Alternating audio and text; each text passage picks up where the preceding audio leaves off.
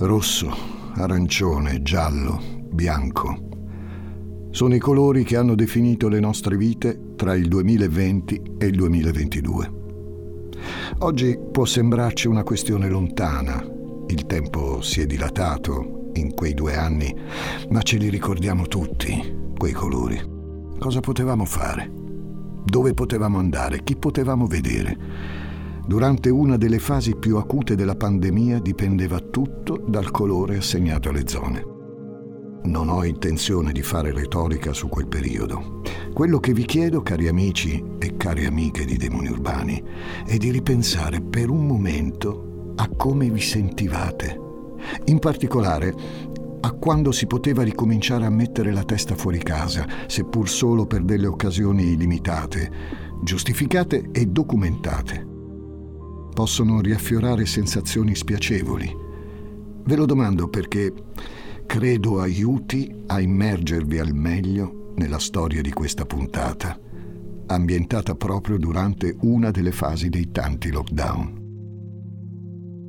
Che cosa avete provato tornando a camminare per quelle strade che eravate abituati a percorrere ogni giorno, diventate irriconoscibili? Senza i soliti rumori, con gli uffici e i locali vuoti, sembrava tutto così diverso sentendo risuonare ogni passo nel silenzio. Come vi siete sentiti? Più liberi o meno sicuri?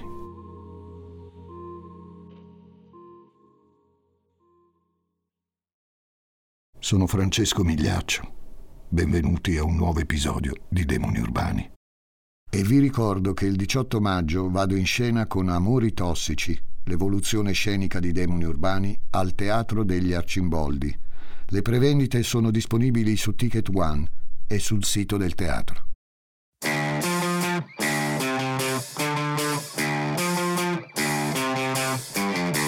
Gli ascoltabili presenta Demoni urbani, il lato oscuro della città.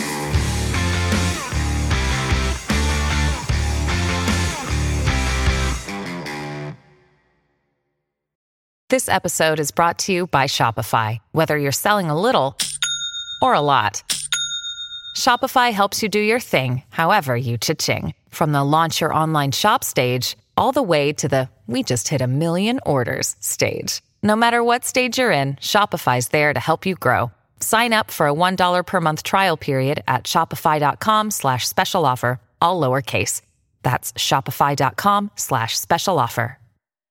Hi, I'm Daniel, founder of Pretty Litter. Did you know cats tend to hide symptoms of sickness and pain? I learned this the hard way after losing my cat, Gingy. So I created Pretty Litter, a health monitoring litter that helps detect early signs of illness by changing colors, saving you money and potentially your cat's life. Pretty Litter is veterinarian developed, and it's the easiest way to keep tabs on your fur baby's health right at home. Go to prettylitter.com and use code SPOTIFY for 20% off your first order and a free cat toy. Terms and conditions apply. See site for details. Conosciamo la situazione in Italia all'arrivo del Covid-19, mentre in altri paesi è stata gestita diversamente, soprattutto all'inizio, come è successo nel Regno Unito. Le tempistiche dei lockdown non sono sempre corrisposte alle nostre, ma nel 2021 eravamo più o meno in condizioni simili tra chiusure e limitazioni.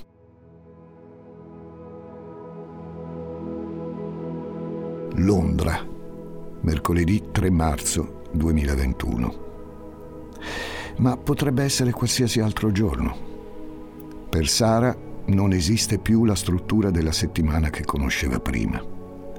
Ogni giornata era diventata indistinguibile dall'altra già durante il lockdown dell'anno precedente. Poi, piano piano, aveva provato a ridare un senso alla scansione dei giorni e delle ore. Si era creata una nuova routine e si era abituata a non avere più piani per il weekend, se non programmare bevute virtuali su Zoom con gli amici e scegliere che film guardare dal divano. Dopo un anno le sembra ancora tutto claustrofobico e ripetitivo. Quel mercoledì ne parla al telefono con Rose, sua amica dai tempi dell'università. Ma quanto è diventata noiosa la nostra vita. A Sara non piace lamentarsi. È sempre stata una ragazza energica, intraprendente. Ma la fatica di un anno di isolamento, di incertezza e di totale sconvolgimento delle abitudini si fa sentire anche per lei. Si sente di potersi sfogare con Rose, perché è vero che sono in una posizione privilegiata, non gli è mancato nulla durante la pandemia. È vero che c'è chi sta molto peggio e ha più difficoltà, però che cavolo.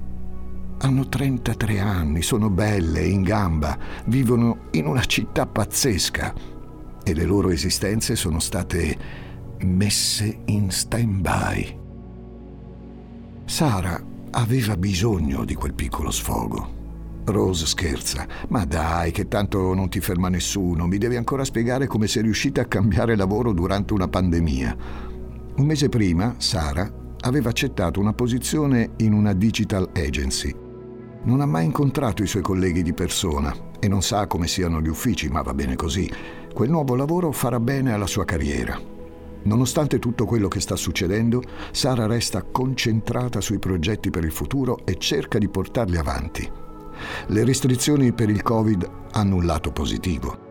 La preclusione da qualunque tipo di mondanità fa mettere da parte molti più soldi, così magari il sogno di comprare la sua prima casa potrà realizzarsi più in fretta.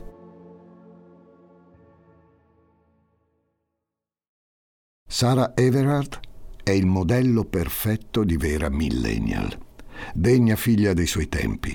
Ottimo livello di istruzione, mentalità aperta, un atavico senso di precarietà, un lavoro difficile da spiegare ai propri genitori e una vita in affitto, di solito in un quartiere periferico in fase di gentrificazione.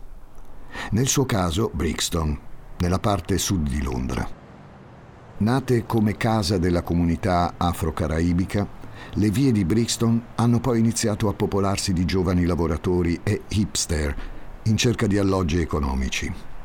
Succede anche nelle nostre grandi città italiane, vecchi quartieri popolari che improvvisamente si trasformano in posti alla moda, con il conseguente aumento dei prezzi degli immobili, diventando così sempre più inaccessibili ai suoi abitanti originari. Finita la chiamata con Rose, Sara si prepara per il momento più eccitante della sua giornata la passeggiata serale. Si veste sportiva, indossa dei pantaloni comodi, stile leggings, con un motivo a rombi, una maglia color panna e ci butta sopra una felpa rossa e una giacca a vento di un bel verde acqua brillante. Ai piedi un paio di sneaker verdi con le stringhe rosse perfettamente intonate al pezzo sopra. Infila in testa un cappellino di lana e si mette la mascherina. Sara esamina lo scaffale dei vini. Non le va di arrivare a mani vuote, ma non vuole nemmeno spendere per una bottiglia da enoteca. Da universitaria aveva sviluppato l'arte di individuare la migliore tra le bottiglie del supermercato. Trovato il giusto compromesso, paga la cassa automatica e va verso casa di un'amica dalle parti di Clapham, sempre a sud di Londra. Clapham è a uno stadio di gentrificazione più avanzato rispetto a Brixton dove ci sono ancora zone degradate e angoli in cui è meglio evitare di infilarsi. E infatti qui gli affitti sono più alti. È un posto in cui se sei single, sulla Trentina e con un lavoro decente, vivi molto bene. Il quartiere ha avuto qualche abitante celebre come Vivienne Westwood ed è molto popolare tra gli ex studenti della Durham, la prestigiosa università che ha frequentato Sara. La zona è ricca di locali e ristoranti, una volta stracolmi di giovani e sempre pieni fino a tardi, ora invece chiusi. Tutti. Dopo un paio di calici di vino e qualche chiacchiera, per Sara è ora di andare a casa, sono circa le 21. Saluta l'amica e si prepara per tornare a piedi a Brixton. È una bella camminata, quasi 4 chilometri, ma fattibile e piacevole soprattutto se hai passato le precedenti 12 ore murato in casa, seduto di fronte a un computer e sai che sarà così ancora per un tempo indefinito. Mentre si incammina, Sara telefona al suo ragazzo. Parlano per circa 15 minuti. Lui ha già fatto la sua ora d'aria quotidiana? Com'era quel vino del supermercato? Si accordano per vedersi il giorno dopo e si salutano.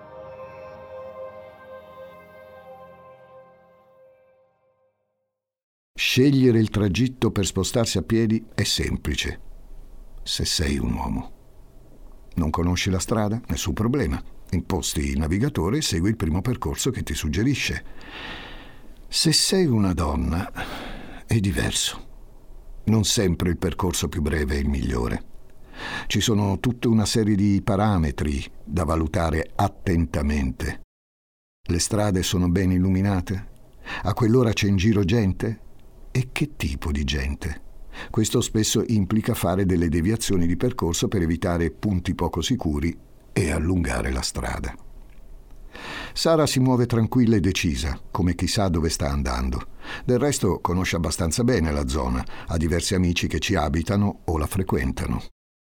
Sceglie di passare da Clapham Common, una grande area verde pubblica, che con il bel tempo diventa il cuore del quartiere, riempiendosi di teli da picnic e gente che prende il sole in costume da bagno. Una cinquantina di minuti e sarà a casa, forse meno. Sara è ben allenata. Adesso per le strade qualcuno circola rispetto al deserto totale del 2020. C'è qualcosa di rilassante nel vedere le vie di una grande città come Londra così calme e silenziose. Sembra tutto ovattato si riescono a sentire suoni che in quegli stessi posti non avevi mai sentito prima. L'atmosfera, però, si incrina quando un altro pedone passa accanto a Sara. Le viene automatico scansarsi. E ci vorrà del tempo per riabituarsi, pensa.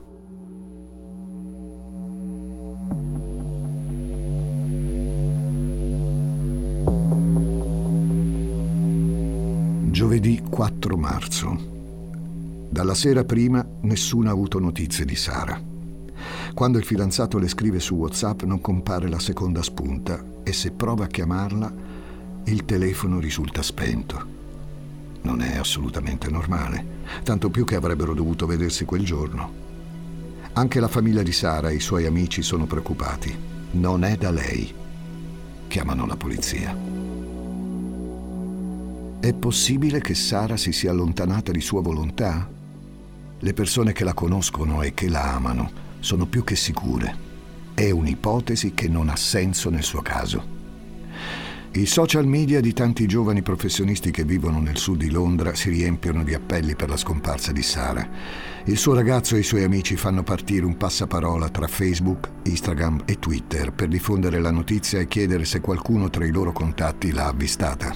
Sui tronchi degli alberi di Clapham Common appaiono numerosi poster con la stessa richiesta e due foto per riconoscere la ragazza.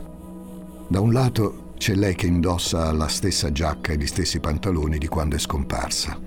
Dall'altro un suo primo piano. Il dolce sorriso di Sara è incorniciato dai capelli biondi, semi raccolti. Gli occhi celesti brillano anche dal volantino.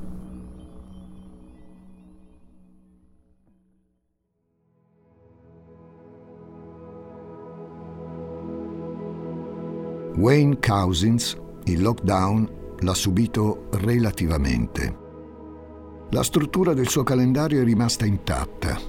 Certo, con la moglie e i due figli a casa da scuola è stato più difficile organizzarsi, come in ogni famiglia che ha affrontato la convivenza forzata del 2020. Ma appunto per Wayne è stato diverso. Ha continuato a uscire per lavoro. È un agente della Polizia Metropolitana di Londra, assegnato alla divisione Protezione Parlamentare Diplomatica. Lavora in polizia da una decina d'anni ormai è abituato a quella vita. Ultimamente però gli pesa più del solito, si sente depresso, affronta con più fatica lo stress. L'arrivo della pandemia aveva messo pressione anche sulla sua categoria e ci si era dovuti riorganizzare. Wayne si era anche occupato delle ronde di controllo per far rispettare le normative anti-Covid. In quei giri di sorveglianza si era reso conto di non aver mai visto Londra così, senza traffico e senza persone. Osservava con attenzione i rari passanti, per lo più uomini o donne in giro da soli. Gli sembrava che improvvisamente su quelle strade desolate potesse succedere qualsiasi cosa. Chi se ne sarebbe accorto? La settimana di Cousins scorre nella normalità. Martedì 2 marzo 2021 fa il turno di notte all'ambasciata americana a Londra. Giovedì 4 rientra a Deal, la cittadina del Kent in cui vive con la famiglia.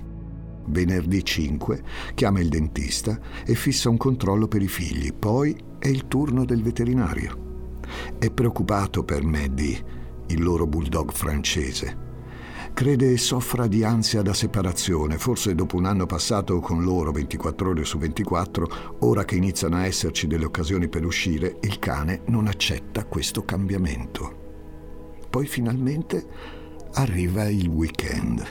Domenica 7 marzo carica in auto la famiglia e la porta in gita a Oatswood, una zona boschiva del Kent, per stare insieme all'aria aperta, almeno quello non è vietato.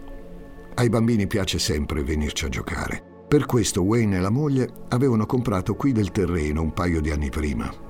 Il giorno dopo ricomincerà la solita settimana lavorativa. Magari andrà meglio e si sentirà meno stressato.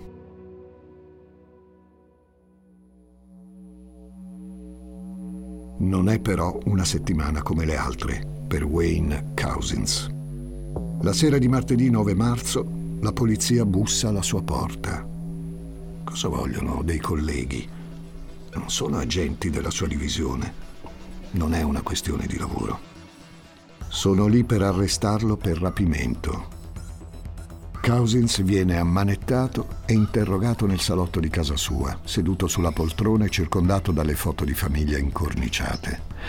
Gli agenti gli mostrano l'immagine di una ragazza bionda.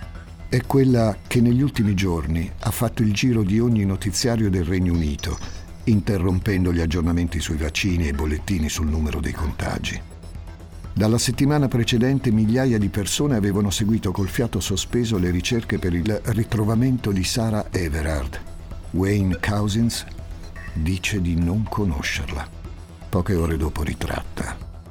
Lui non conosce personalmente quella ragazza, però sì, l'ha vista. È che è complicato. La questione è che ha dei problemi di soldi, grossi problemi, anzi è proprio nella merda. La passione per il sesso a pagamento gli si è ritorta contro, è pieno di debiti. Dopo il servizio non aveva pagato abbastanza una prostituta, pensava di poter fare il furbo e invece si è ritrovato di fronte a casa i suoi datori di lavoro, una gang di gente dell'Est. La targa della loro auto, sì, sembrava rumena o giù di lì. L'hanno minacciato di far del male alla sua famiglia. Lui l'ha fatto solo per loro. La famiglia è tutto per lui. Doveva proteggerla. Gli hanno chiesto di procurargli un'altra ragazza per rimediare. E lui l'ha fatto. Ha trovato Sara per strada, l'ha caricata sulla sua auto e l'ha portata nel Kent, dove l'ha consegnata a quei tizi. Non sa dove è Sara ma è viva. Cioè, sicuramente era viva quando l'ha lasciata nelle mani di quegli uomini in una piazzola di sosta. Poi l'hanno messa su un van e lui se n'è andato. Non sa altro. Ma almeno sa quello che tutti vogliono sentire. Sara è viva. C'è speranza. Il 10 marzo 2021 il cadavere di Sara Everard viene ritrovato in un'area boschiva del Kent. La ridicola storia della gang non era vera. Si risale all'identificazione solo tramite le impronte dentali, perché quello che è rimasto di lei è completamente carbonizzato. All'accusa di rapimento nei confronti di Wayne Cousins si aggiunge quella di omicidio.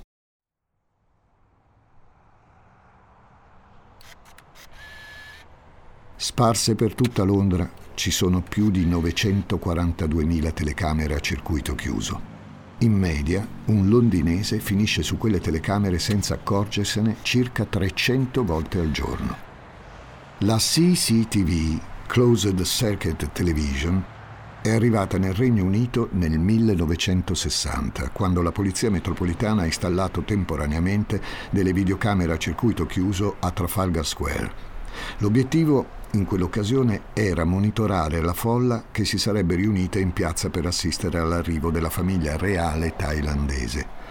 L'anno successivo il primo sistema di videosorveglianza è stato montato in una stazione ferroviaria di Londra. Da allora non sfugge niente alla CCTV. Mercoledì 3 marzo, ore 21.28. Sara termina la chiamata con il suo ragazzo. Ore 21.30. Delle telecamere a circuito chiuso in Poinders Road riprendono Sara che cammina sul marciapiede. Si tratta di una via al lato opposto al parco di Clapham Common, rispetto a casa della sua amica. Ore 21.32. Sulla stessa strada le telecamere mostrano il passaggio di un'auto bianca, una Vauxhall Astra. Ore 21.34. La videocamera installata su un autobus di servizio riprende l'ultimo fotogramma in cui si vede Sara viva. È ferma al lato della strada in piedi. Di fronte a lei un uomo, Wayne Cousins. Accanto un'automobile bianca coi fari accesi. A questa scena non assistono solo le videocamere, ci sono anche due testimoni oculari che stavano passando per la via in quel momento.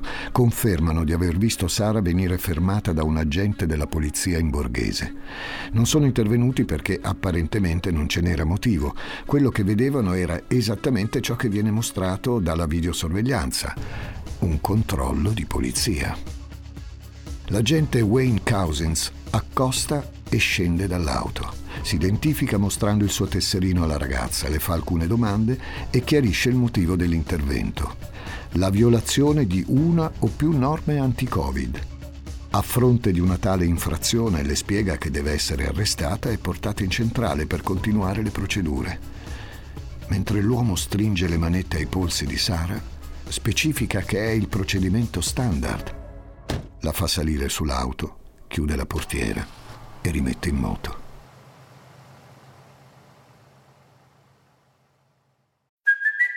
It's Kaylee Cuoco for Priceline. Ready to go to your happy place for a happy price? Well, why didn't you say so? Just download the Priceline app right now and save up to 60% on hotels. So, whether it's Cousin Kevin's Kazoo concert in Kansas City, go Kevin, or Becky's Bachelorette Bash in Bermuda, you never have to miss a trip ever again. So, download the Priceline app today. Your savings are waiting.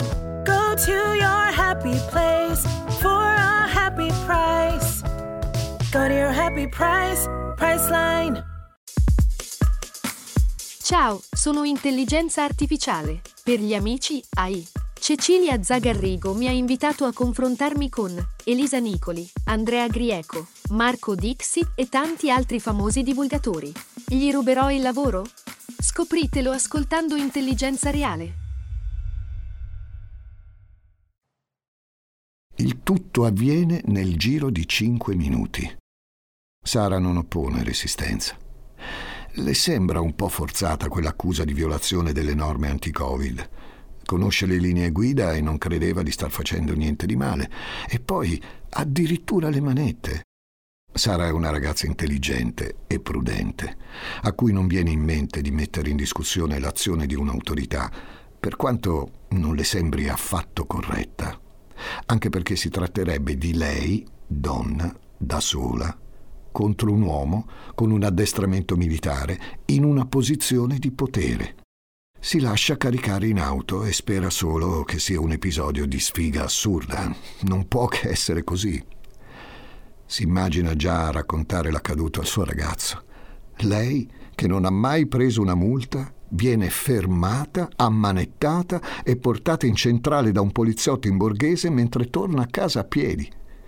Doveva capitare proprio a lei, proprio quella sera, quella gente così zelante e fissato coi protocolli.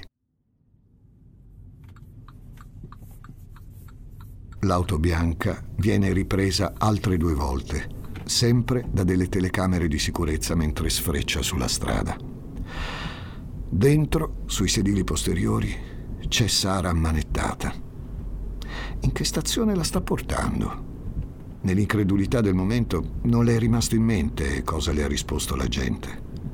O forse non è riuscita nemmeno a chiederglielo, non si ricorda. È successo tutto così in fretta.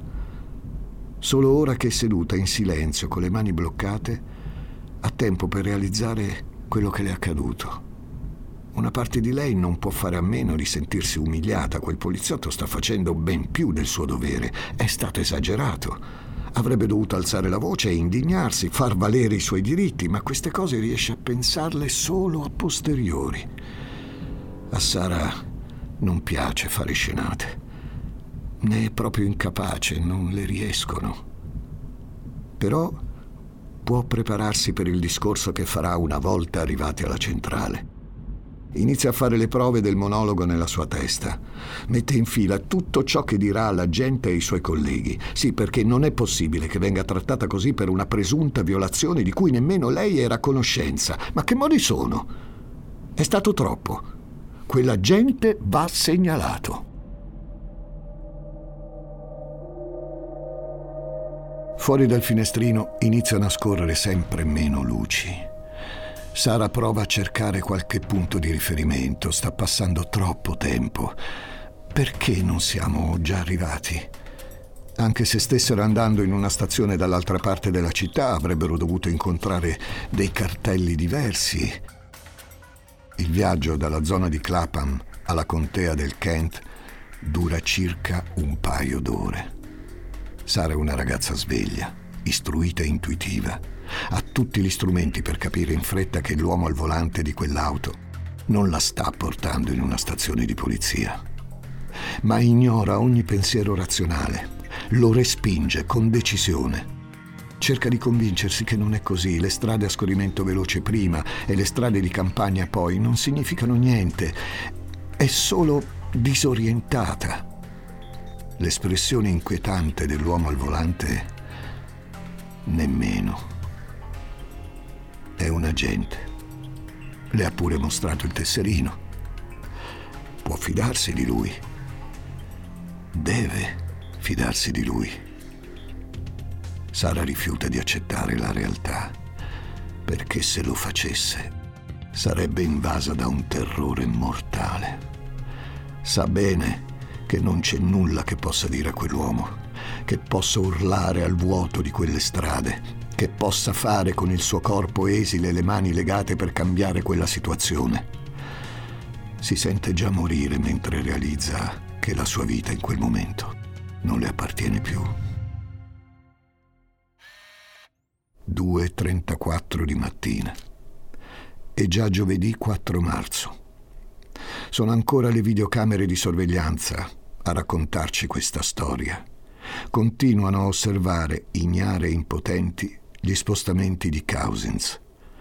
Prima si ferma in un supermercato per prendersi un'aranciata e un succo di mela. Alle 8.14 invece è il momento della colazione in una grande catena di caffè. Alle 8.30 restituisce la Vauxhall bianca che aveva preso a noleggio e torna a muoversi sulla sua macchina personale, una Seat. Alle 11.05 si ferma in una stazione di servizio per comprare una tanica che riempie con 5,85 litri di benzina. Ne approfitta per fare il pieno alla sua auto e prendersi un cappuccino al caramello salato. Alle 12.40 la Seat passa dalle parti di Hootswood. Poco dopo, nell'area viene avvistato del fumo, un piccolo incendio. C'è un vecchio frigorifero a cui qualcuno ha dato fuoco. Dentro c'è il corpo di Sara. Cousins l'ha uccisa la notte precedente. Quando si è fermato a comprare le bibite, era già morta. Le aveva imposto il suo desiderio malato, il suo corpo e il suo potere. L'aveva violentata, strangolata con una cintura e ne aveva infilato il cadavere in quel frigorifero abbandonato, in attesa di tornare a bruciarlo per liberarsene definitivamente. Nei giorni successivi la vita di Wayne Cousins è stata fatta di telefonate al veterinario e commissioni da sbrigare, fino alla tranquilla gita di famiglia nei pressi della loro proprietà a Oatswood. Sì, proprio quella stessa zona dove qualche giorno prima si era disfatto del cadavere carbonizzato di Sara, mettendolo in un sacco per macerie e gettandolo in uno stagno. Tieni in mano le chiavi e mettile tra le nocche di ogni dito. Non ascoltare mai la musica in cuffia, perché non sentiresti se qualcuno si avvicina. Se passi accanto a una vetrina, approfittane per guardare il tuo riflesso e controllare se dietro di te c'è una persona. Stai al telefono con qualcuno e se non c'è nessuno che puoi chiamare, fingi di star facendo una telefonata. Scegli sempre il percorso più illuminato. Fa niente se così lo allunghi. Se devi passare di fronte a un uomo, attraversa la strada e cambia lato. Se ti urlano degli apprezzamenti, non rispondere. Non fermarti e ignorali. Sara ha fatto tutto correttamente. Ha fatto tutto quello che ti insegnano o che, volente o nolente, impari se sei una donna che si muove per le strade di una città. Sara ha sempre scritto quando arrivava a casa la sera e ha sempre chiesto alle sue amiche di fare lo stesso. Il 3 marzo ha scelto il percorso più sicuro, il più illuminato, il più frequentato, tutto giusto. Eppure non è servito. Eh, ma cosa ci faceva in giro a quell'ora? Una donna dovrebbe saperlo che non è sicuro uscire la sera. Ma perché non ha preso un taxi? Non vai in giro da sola se sei una ragazza. Dopo la notizia della morte di Sara, si leggono anche commenti di questo genere sui social. Commenti odiosi e inutili che pongono come colpevole la vittima. In altre parole, se l'è andata a cercare ma non c'entra niente se stai camminando in una via del centro o di periferia, se sono le nove di mattina o di sera, se indossi una gonna corta o una giacca a vento colorata. Basta che tu sia una donna e che sia sola per essere in pericolo. Il caso di Sara Everard scatena una reazione potentissima tra le donne del Regno Unito. C'è un livello di empatia enorme e dirompente. Poteva davvero succedere a ognuna di loro a ogni donna di ogni età che ogni giorno cammina per le strade di ogni città del mondo. Sara è morta in modo orribile, crudele e ingiusto mentre tornava a casa da sola. Ma c'è di più. È stata ingannata, stuprata e uccisa da chi avrebbe dovuto proteggerla su quella strada e che invece ha approfittato della sua posizione per abusare di lei e dell'occasione che si era creata con la pandemia. Strade deserte su cui agire indisturbato. Si crea una frattura incurabile nel rapporto tra i cittadini inglesi e la polizia. Fa male ripensare a tutte le risorse delle forze dell'ordine impiegate per le ricerche di Sara quando era stato proprio uno di loro ad averla uccisa. Non bastano i post sui social per esprimersi e stringersi nel dolore attorno alla famiglia e agli amici della ragazza. C'è l'urgenza di scendere in piazza, anche in un momento storico in cui non è consigliabile farlo, se non illecito. L'associazione Reclaim These Streets organizza per il 13 marzo una veglia a Clapham Common, l'ultimo posto dove Sara è stata vista viva. La notizia si diffonde in fretta e la polizia non tarda a rispondere, ostacolando l'organizzazione della veglia e dichiarando quel ritrovo di persone illegale, in quanto contro le normative anti-Covid vigenti.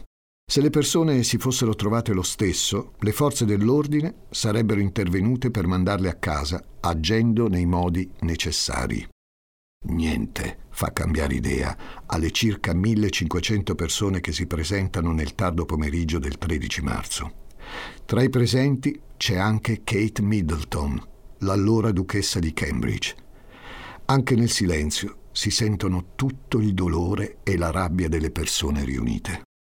Ma quando il sole del pomeriggio svanisce, l'atmosfera della veglia cambia in fretta. La polizia interviene violentemente per disperdere la folla. I partecipanti dicono che era una situazione pacifica, che non necessitava di quella reazione. La polizia sostiene l'opposto. La veglia si era trasformata in una manifestazione agitata. Quello che è certo sono le immagini che restano di quei momenti. Sapendo che quelle persone erano lì per Sara, È disturbante vedere le mani degli agenti maschi spingere sui corpi delle giovani donne per tenerle a terra.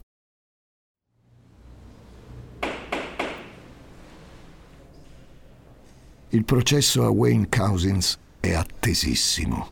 Il caso di Sara è diventato quello di migliaia di donne, non solo nel Regno Unito, che ogni giorno non si sentono sicure mentre camminano per strada.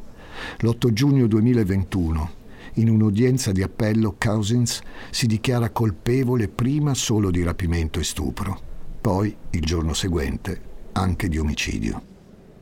La mascherina copre buona parte del suo volto e non permette di capire che espressione vi si celi dietro. Tiene sempre lo sguardo basso e fisso a terra. L'unica volta in cui lo alza è quando glielo chiede esplicitamente il padre di Sara. Signor Cousins, mi guardi in faccia. Wayne obbedisce e si mostra nella sua impassibilità. Il 30 settembre arriva il verdetto. Ergastolo senza possibilità di condizionale. La sentenza rappresenta la massima severità nel sistema giudiziario britannico. L'esito è quello sperato e atteso, ma lascia comunque dell'amaro in bocca. In seguito all'arresto dell'agente Cousins, erano emersi dei dettagli poco rassicuranti sul suo conto. Nel 2015 la polizia di Kent aveva ricevuto la segnalazione di un episodio di atti osceni in luogo pubblico. Un uomo andava in giro con la sua auto nudo dalla cintura in giù. Quell'uomo era l'agente Wayne Cousins. Tre settimane prima di uccidere Sara, Cousins aveva ripetuto l'impresa presentandosi con i genitali in bella mostra alla cassiera del drive-thru di un fast food. In tutti e due i casi, l'evento era stato riportato alla polizia, ma Wayne non era stato identificato. Per non parlare delle voci che sono circolate sui tabloid, con la rivelazione, da parte di alcuni ex colleghi, del soprannome assegnato a Cousins per i suoi atteggiamenti verso il personale femminile e la passione per le prostitute. Lo stupratore. Il giudice Adrian Fulford ha espresso chiaramente ciò che lo ha spinto a decretare la massima pena senza possibilità di libertà vigilata nelle note alla sentenza. Potete trovare questo documento in rete. Vi consiglio di leggerlo se vorrete approfondire questo caso. Sono parole forti, ben pensate e motivate. Sir Fulford giustifica punto per punto i passaggi. Innanzitutto nelle azioni di Wayne Cousins c'è stata una premeditazione molto evidente.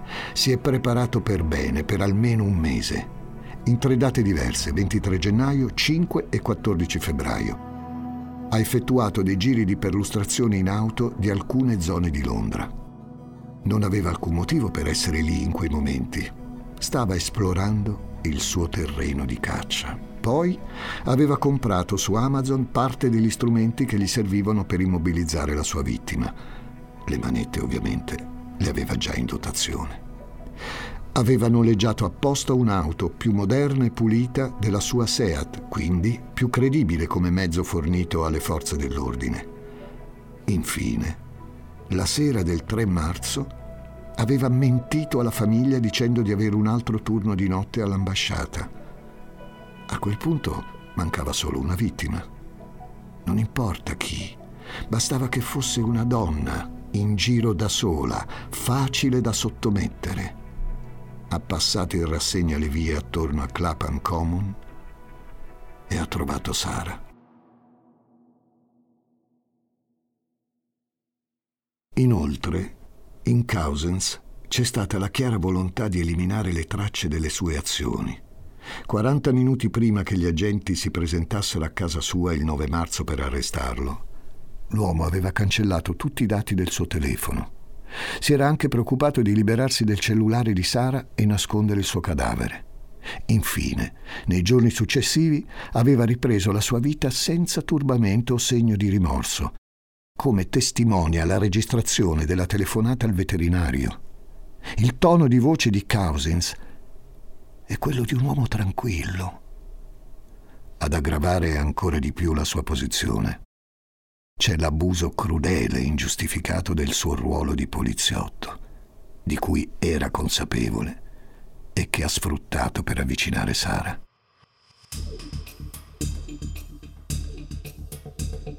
Il 2 novembre 2022 il nome di Wayne Cousins e il ritratto biondo di Sara Everard sono tornati a girare nei notiziari e sui giornali.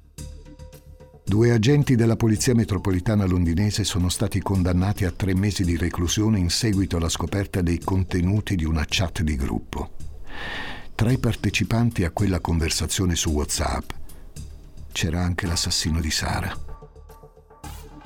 Non vale la pena riportare il contenuto, ve lo lascio immaginare. Un gruppo di rappresentanti della legge che scambiano amichevolmente commenti e insulti razzisti e sessisti su persone che dovrebbero proteggere. A distanza di quasi due anni, il caso di Sara Everard continua a smuovere molte cose, portando alla luce quanto la fiducia nelle autorità sia ancora da ricostruire. Cousins non ha mai spiegato cosa l'abbia mossa a uccidere Sara.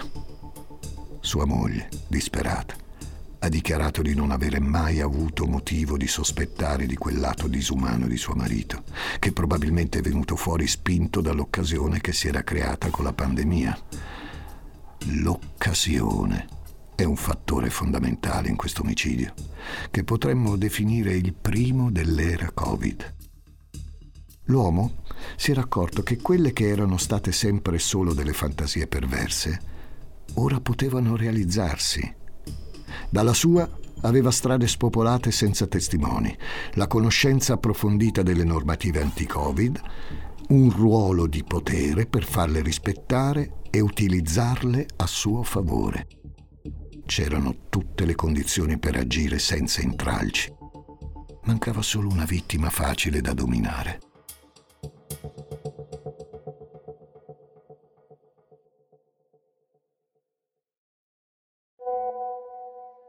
Scrivimi quando arrivi a casa.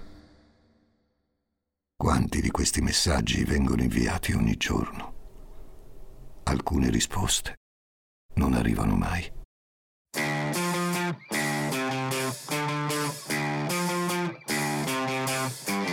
Le musiche di questo episodio sono di Algoritmo, un progetto di Massimiliano Pambianco.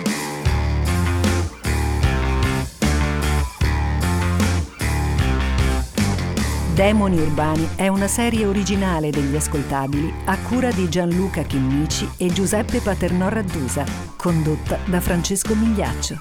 Questa puntata è stata scritta da Elettra Sofia Mauri, editing e sound design di Francesco Campeotto e Alessandro Levrini, prodotto da Giacomo Zito e Ilaria Villani in esclusiva per Spotify.